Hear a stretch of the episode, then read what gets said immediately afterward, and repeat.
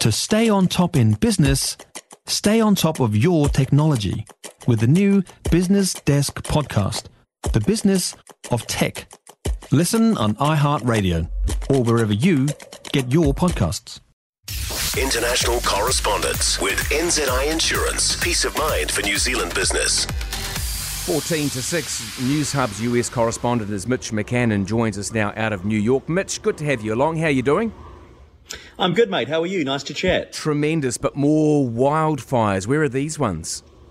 Yeah, this is a terrible situation unfolding this morning in Hawaii. Wildfires have seen hundreds of evacuations in and around the island of Maui.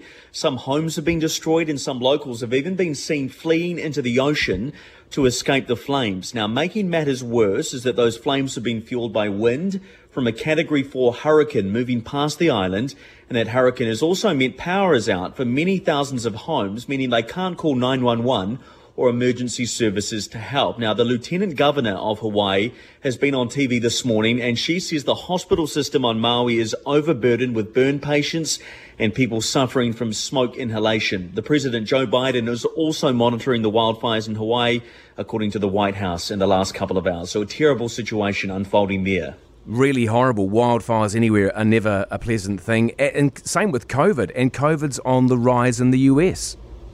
It is. New data from the last week of July, which has just been released, show COVID cases rising about 12%, with hospital admissions at that time in the US just below 10,000 people. Now, since June, around 600 people have died per week on average from COVID, and the amount of COVID-19 virus in sewage water here has been rising since late June across the nation. There's a new updated vaccine due in autumn here, or fall, as they would say in the US, uh, which is just over a month away, but experts aren't getting too concerned yet. They say it's not quite time to raise any alarm bells. Mitch McCann, always a pleasure to chat with you. Mitch McCann, Newshub's US correspondent here on Early Edition. For more from Early Edition with Kate Hawkesby, listen live to Newstalk ZB from 5 a.m. weekdays or follow the podcast on iHeartRadio. If you enjoyed this podcast, you will love our New Zealand Herald podcast, The Little Things, hosted by me, Francesca Rudkin, and my good friend Louise Ayrey. We focus on all the little things that you can do to make a positive impact on your life and to cut through the confusion from the health and wellness industry. Join us every Saturday to hear from the experts for all the tips and advice you need. Just search The Little Things on iHeartRadio or wherever you get your podcasts.